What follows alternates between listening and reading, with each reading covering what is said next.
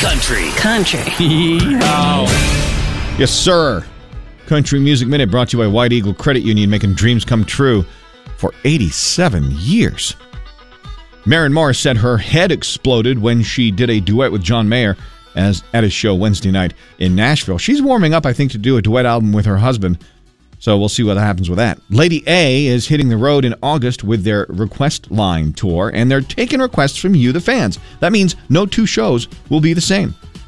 Tim McGraw shared a story about a nervous elevator ride with Willie Nelson and a police dog, and oh, he's going on tour.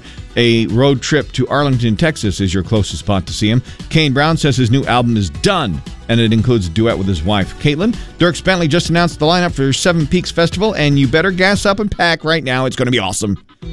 And finally, it's Easter weekend.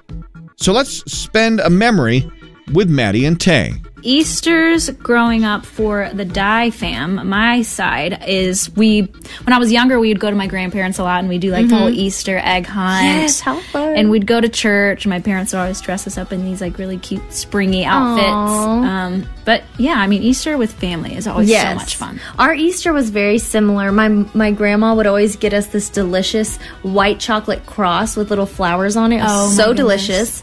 Um, and me and my sister typically had matching dresses, which annoyed me at the time, but looking back, it was precious.